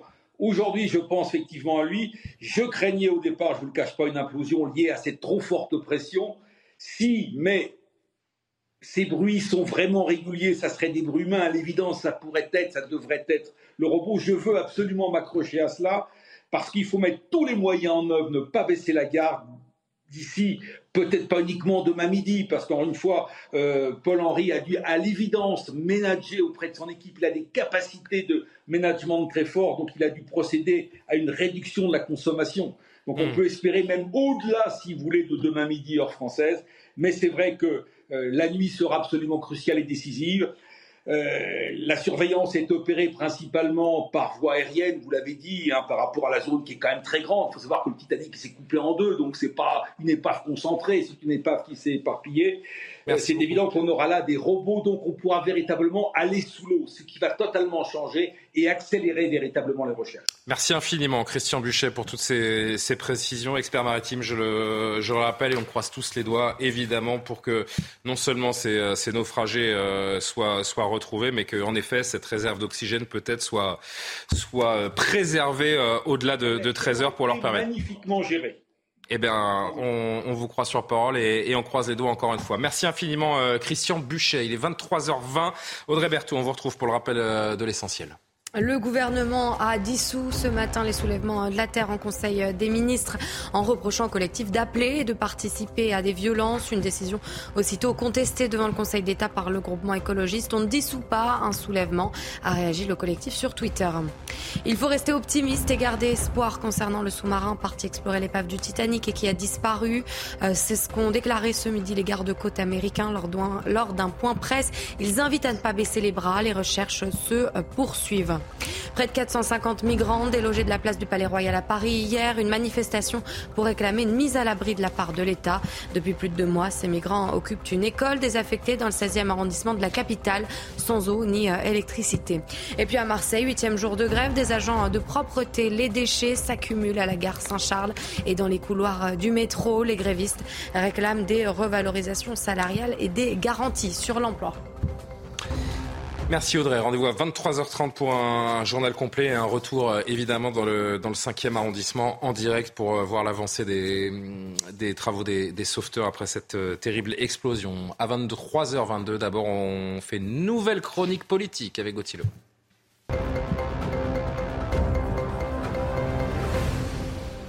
Gauthier, on a beaucoup parlé euh, évidemment euh, encore de cette euh, agression terrible et ces images insupportables à, Bordeaux, mais c'est l'axe politique de cette agression qui nous, qui nous intéresse avec vous ce soir, l'agression de cette grand-mère et, et, de sa petite fille, parce que, encore une fois, les procès en récupération euh, politique ont fleuri. Oui, et à chaque fois, disons-le, ce procès est fait aux personnes de droite, voire de la droite de la droite, après l'assassinat de Lola, après ce qui s'est passé à Annecy il y a quelques jours. Alors évidemment, les politiques euh, ont le droit de réagir et d'apporter euh, des solutions aux problèmes que peut rencontrer la France. Encore faut-il poser le débat correctement, et certains eh bien, ne l'ont pas fait et se sont engouffrés sur le terrain de l'immigration, alors que l'auteur des faits est un Français né à Bordeaux de parents français. Alors quelques exemples. Julien Audoul, député du Rassemblement national, a parlé d'un Africain euh, multirécidiviste. Marine Le Pen a fait le lien entre immigration et insécurité à l'Assemblée nationale en précisant qu'elle ne parlait pas de ce cas précis, mais elle était interrogée justement sur ce cas précis. Éric Zemmour, dans un tweet qui moque les titres d'une chaîne info concurrente, parle de migrants. Même, figurez-vous, même l'aile gauche de la majorité s'est euh, fourvoyée, a gaffé. Il s'agit de Sacha Oulier, c'est véritablement un dérapage, président de la commission des lois. Il est censé représenter l'aile gauche de la majorité. Hmm. Et écoutez ce qu'il a dit hier à l'Assemblée nationale. C'est précisément pour ça qu'on a besoin d'une immigration, pour expulser les délinquants. Je crois que ce monsieur avait un casier judiciaire fourni.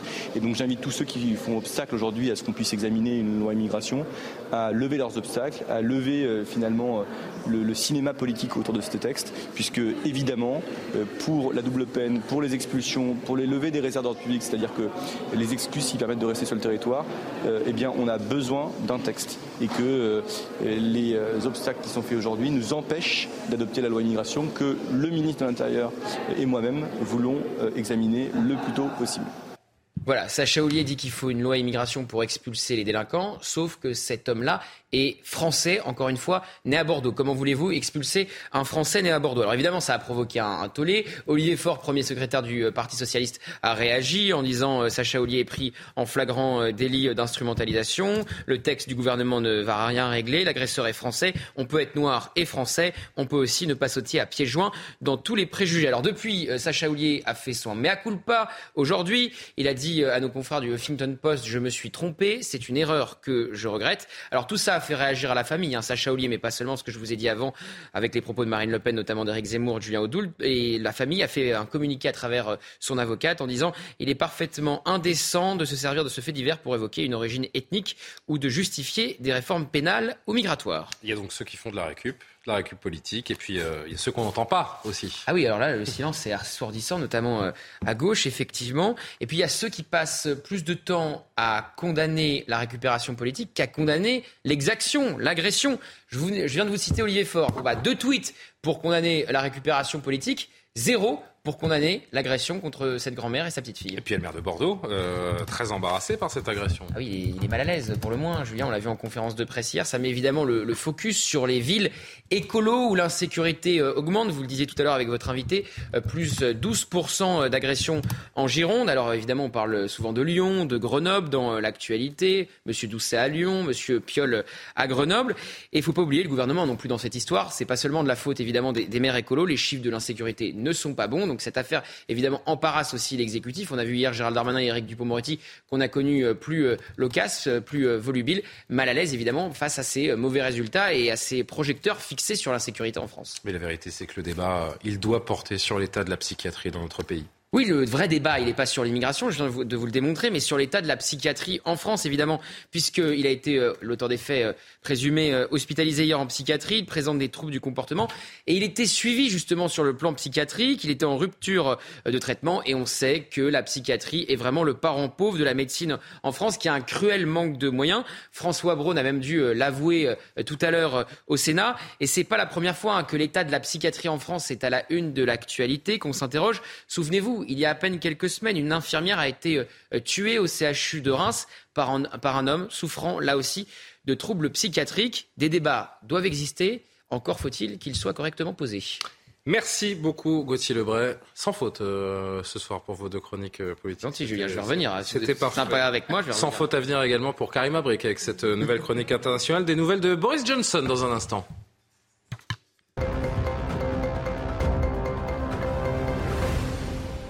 Rebonsoir, cher Karim, à nouvelle chronique internationale. On peut dire que la fête euh, est vraiment finie pour euh, l'ancien Premier ministre, l'ancien Prime Minister, euh, mm. Boris Johnson. Les députés britanniques ont validé lundi les conclusions dévastatrices de ce rapport de la commission parlementaire sur le Partygate.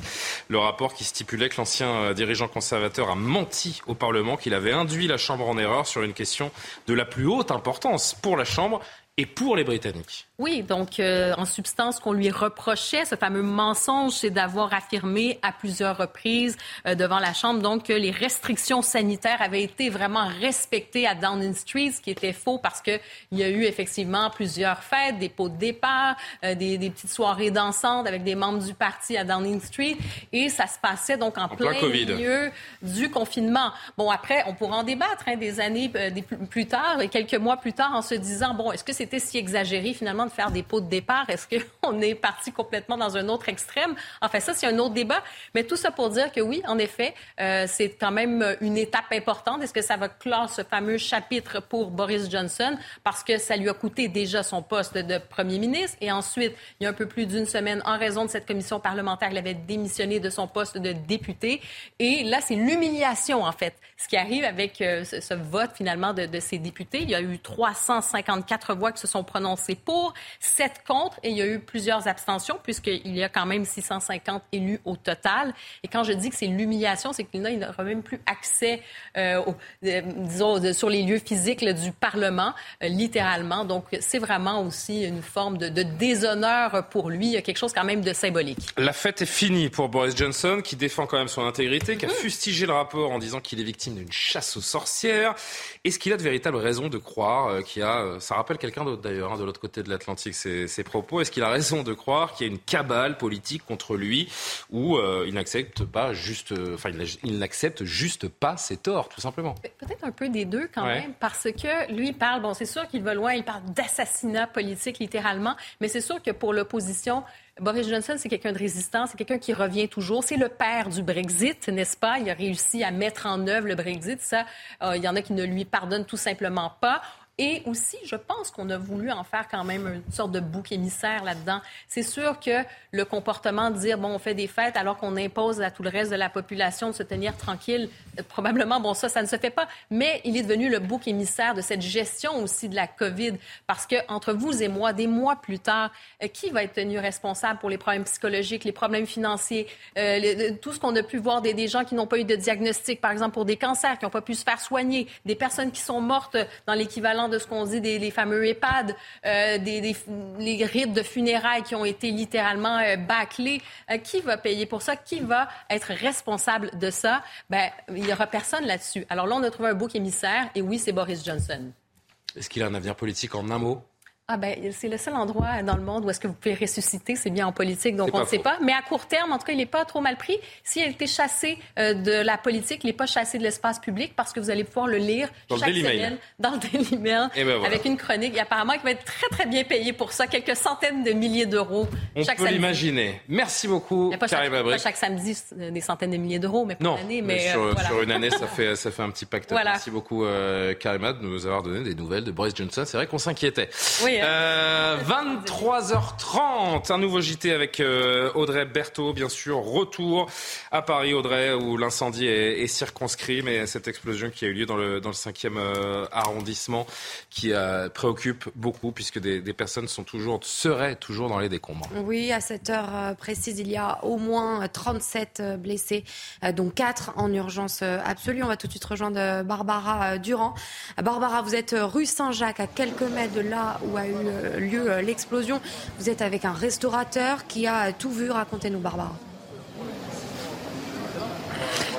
Oui, effectivement, nous sommes actuellement au 340 euh, rue Saint-Jacques. Euh, La plupart des riverains ont eu accès il y a une dizaine de minutes euh, à cette rue. Vous voyez certainement derrière moi eh bien, ces images des secours qui sont en train eh bien, d'enlever les décombres, d'enlever les, pierres une par une afin de retrouver, vous l'avez dit tout à l'heure, eh bien, ces, ces deux personnes portées disparues. Je suis avec Abdel, Abdel qui est chef du restaurant Il Pomodoro. Pour vous dire, c'est à une dizaine de mètres de là où a eu lieu l'explosion. Abdel, vous m'avez raconté tout à l'heure que vous étiez présent à ce moment-là. Racontez-nous. Alors exactement, j'étais présent dans le restaurant vers les coups de 15h30, 16h. D'un coup, j'ai entendu une explosion. Euh, Une fois, la première fois, j'ai cru que c'était normal. Et la deuxième, je me suis posé des questions. En même temps, les, les- les murs se sont mis à trembler. Enfin, pendant l'explosion, ça a tremblé. J'ai dit, c'est pas possible. Après, au moment où je sors, je vois plein de gens courir. C'était vraiment une scène de guerre. C'est la panique totale. Et puis le collègue a eu le réflexe d'appeler le, SAMU, les pompiers, tout ça. euh, Et une minute après, ils étaient là.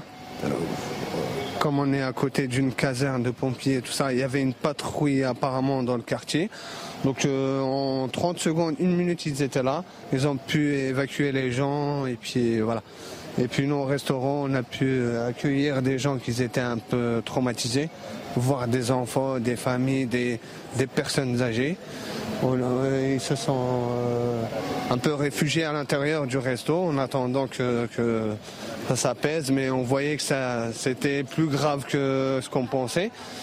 Et donc voilà, on a gardé des gens à l'intérieur et puis on a essayé de les rassurer comme on pouvait, mais nous aussi on était en panique, ça a été très très dur. Vraiment, c'est, je suis encore, je vous parle et je suis encore sous le choc. Et, ce, que- ce que je vous ai demandé aussi tout à l'heure, parce qu'on a, on a parlé avec les riverains, qui, qui- personne n'a n'a senti cette odeur de gaz. Vous me l'a- vous me l'avez confirmé, vous n'avez pas senti d'odeur de gaz avant cette explosion. Alors là, pas du tout. Comme je vous disais tout à l'heure, euh, en tant que cuisinier, j'ai un nez très développé, j'ai une odorat très développée.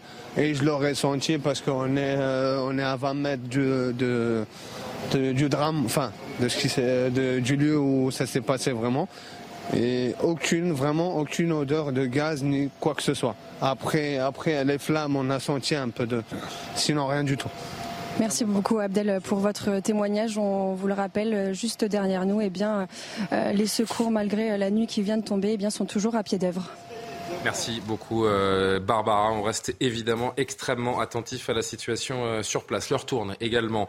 Toujours aucune trace du sous-marin Titan parti explorer l'épave du Titanic. Il transportait cinq personnes à son bord, dont un Français et un Britannique. Les réserves en oxygène des passagers diminuent au fil des heures. Demain, à 13h, il n'y aura plus d'oxygène à bord. Cet après-midi, il y a eu un point presse. Vous le voyez, le capitaine Jémy Frédéric a affirmé que la surface de recherche avait élargi. Donc il y a toujours, toujours de l'espoir. Et puis, euh, cette explosion qui a retenti aux alentours de 17h rue Saint-Jacques dans le 5e arrondissement de Paris, un immeuble qui a pris feu, euh, qui s'est euh, partiellement, voire quasiment totalement effondré. Nous sommes à un bilan provisoire de 37 blessés, dont 4 dans un état extrêmement grave. Les recherches continuent de se dérouler euh, sous les décombres. Enquête ouverte d'ores et déjà et confiée à la police judiciaire. Bonsoir, David Anotel de la Fédération des sapeurs-pompiers de France. Merci de nous répondre en direct alors qu'on voit ces, images toujours hein, qui, qui défilent sur, sur nos écrans, soit euh, qu'elles illustrent euh, les images chaotiques de l'après-midi ou encore euh, dans cette image majeure que vous voyez au centre de l'écran, cette image en direct où on voit que les, sauveteurs sont toujours évidemment sur, sur le pied de, guerre pour tenter justement de, de, sauver ce qui, ce qui peut l'être, les gens qui peuvent encore, encore l'être. Est-ce qu'à l'heure où l'on se parle, cher monsieur Anotel, on peut encore imaginer des gens sous les décombres? On sait qu'au moins deux personnes sont ensevelies, c'est bien ça? Oui, euh, tout à fait. Euh, ce sont les, informations qui avaient été communiquées en, début de soirée et euh, le, ministre, le ministre de l'Intérieur, M. Darmanin, a également indiqué que les chiens, parce que des chiens des équipes cynophiles de la brigade des aventuriers de Paris ont été engagés sur les lieux, ont marqué, donc ont signalé la potentielle présence de victimes décédées ou de personnes blessées. donc il va falloir aller chercher, c'est désormais la mission euh, des secours, des pompiers de Paris euh, en toute sécurité. Donc un travail euh, minutieux qui va consister à, à, localiser précisément ces personnes et à petit à petit grappiller les gravats, les évacuer. Il y a des moyens de levage qui vont être acheminés et d'essayer d'accéder à leur, emplacement, que ce soit une poche de survie ou malheureusement si ces personnes ont été écrasées par, par les débris provoqués par l'explosion. David Hôtel, quels sont les, premiers gestes, les premiers euh, protocoles qui ont été euh, mis en place cet après-midi après cette euh, explosion qui, on le disait tout à l'heure avec Michel Chevalet, qui m'accompagne notamment sur ce plateau, qui a été une déflagration retentie sur des, qui a retenti sur des dizaines de mètres et ressentie par, des, par des centaines de riverains? Oui, tout à fait. Les images sont très impressionnantes. Euh, pour faire un parallèle avec ce qui s'était passé avec Toulouse AZF, on parlait de, de 3 km hein, de, vitres euh, brisées, hein, de, de, de la détonation. Donc sur une explosion de ce type euh, en zone particulièrement urbaine, on peut imaginer des dégâts immédiats. Les premières actions ont consisté à, des reconnaissances, hein, de pouvoir prendre en charge les, les, éventuelles victimes qui étaient accessibles directement.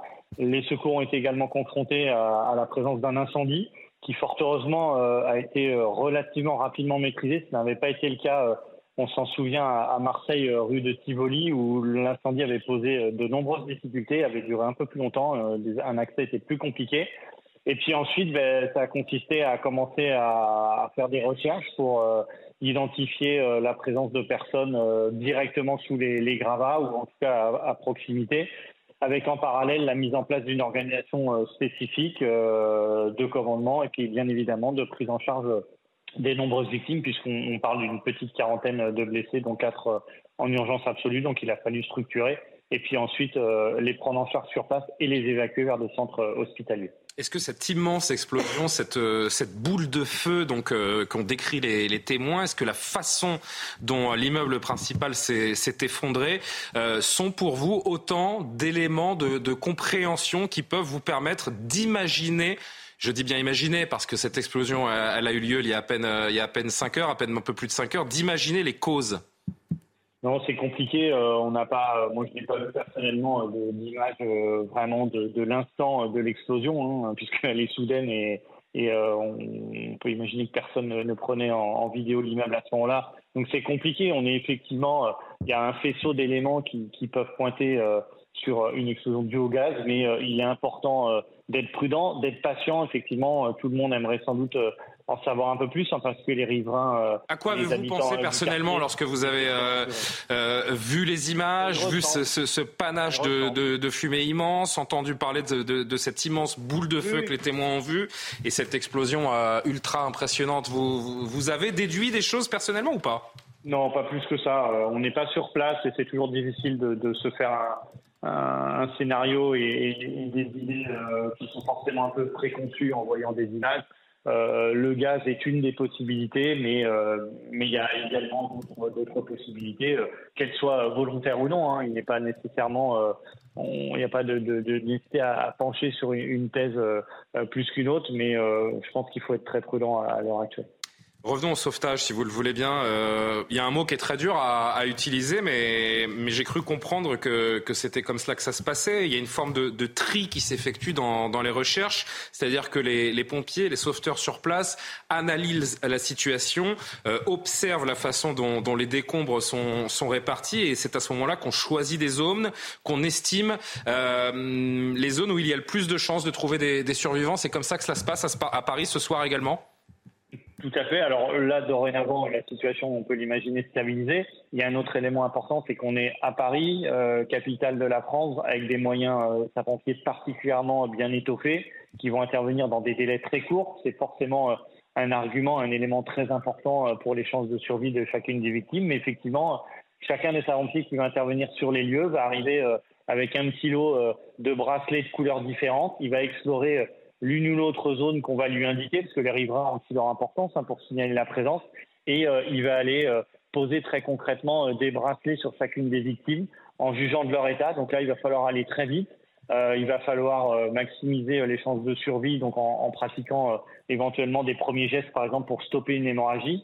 Mais il y a un choix qui va se faire. On va aller sur les victimes qui seront potentiellement dans un état les plus critiques, mais dans un état qui sera sauvable. On est sur ces premières minutes-là dans un fonctionnement qui va être similaire à ce qu'on a malheureusement connu euh, en 2015 euh, sur les attentats euh, qui ont endeuillé la France, où on va aller faire une sorte de priorisation, effectivement, en fonction des victimes et de leur état. Un dernier mot, si vous le voulez bien. On sait que les, chiens sont primordiaux, essentiels dans ce genre de, recherche. Sont-ils déjà sur place? Et d'autres technologies qui pourraient être essentielles dans ce travail de recherche également? Tout à fait. Selon euh, les informations de ma possession, euh, sont des équipes donc de la brigade assemblée de Paris qui ont engagé euh, leurs chiens. Et on a également en, parallèle des, des équipes euh, USAR, donc c'est des équipes spécialisées dans la recherche de victimes en milieu urbain, donc aussi bien de la brigade assemblée de Paris, mais également de 10 franciliens, dont le 10 des Yvelines le 10 de Seine-et-Marne, qui sont venus prêter main forte. Donc là, plus sur en parallèle du travail des chiens, de pouvoir faire de l'écoute des mesures et euh, ensuite de pouvoir euh, également, euh, en parallèle du travail des sauveteurs, mesurer et contrôler la stabilité des bâtiments environnants. On va poser des capteurs pour pouvoir s'assurer de l'absence de chute de matériaux et surtout de, l'absence de, chute totale d'un bâtiment qui serait à proximité immédiate. C'est les techniques qui ont été vues et beaucoup expliquées lors de l'explosion de la rue Tivoli à Marseille. Il est presque l'heure de se euh, quitter, mais avant cela, qu'allez-vous trouver dans vos kiosques euh, demain matin? La réponse dans un instant.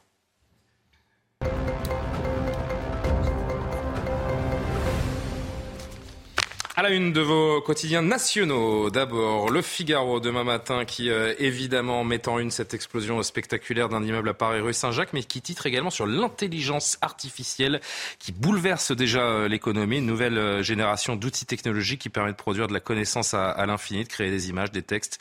Nombreux métiers se trouvent transformés. L'avenir de l'intelligence artificielle décrypté donc par le, par le Figaro. Libération, l'image évidemment de l'explosion, là encore retrouvera a priori dans tous nos quotidiens. Et puis euh, un papier également sur la dissolution des soulèvements de la terre. Macron, faucheur d'écolo, nous dit euh, Libération, le Parisien aujourd'hui en France. Et elle a une ce, ce témoignage d'une des personnes qui a vécu euh, l'explosion au plus près. J'ai vu une boule de feu. Je ne sais pas si la une va pas. La voici avec cette photo excessivement spectaculaire donc de l'explosion dont on a parlé toute la journée. La Croix qui euh, nous parle du climat, l'indispensable solidarité pour euh, les lecteurs de la Croix euh, demain, parce qu'une cinquantaine de chefs d'État et de gouverneurs vont se réunir à Paris pour relancer un dialogue nord-sud pour les questions de, de, climat et développement. Voilà pour la Croix. Au sommaire de vos quotidiens régionaux, Ouest France qui là encore nous parle de l'immeuble effondré. Un entretien à lire dans Ouest France demain avec la nouvelle femme forte de la CFDT, Marie-Lise Léon, qui fixe son cap à la tête du premier syndicat de, de France, à lire dans Ouest France euh, demain. À l'est de la France, les dernières, les dernières nouvelles d'Alsace euh, nous parlent de euh, la finance qui est appelée au secours du, du, climat. Et puis, vous le voyez également, l'immeuble qui s'est effondré à Paris, également relaté dans, les colonnes de, des DNA. Sud-Ouest, au cœur de Paris, l'explosion. Et puis, ce papier intéressant à voir au Pays Basque, notamment, où la grêle a, de, décimé de, nombreuses cultures ces, dernières heures. On pense également à certains vignerons de, de Gironde qui ont vu leur, leur, culture réduite à néant. Voilà pour l'essentiel de ce que vous retrouverez dans vos kiosques demain matin. Amaury, Karima, Gauthier, Audrey. Demain. À, demain pour de nouvelles chroniques, de nouvelles informations euh, décryptées. Merci d'avoir été avec nous pour suivre cette euh, nouvelle formule. On attend vos retours, évidemment, nombreux, espérons-le. À demain, bonne nuit.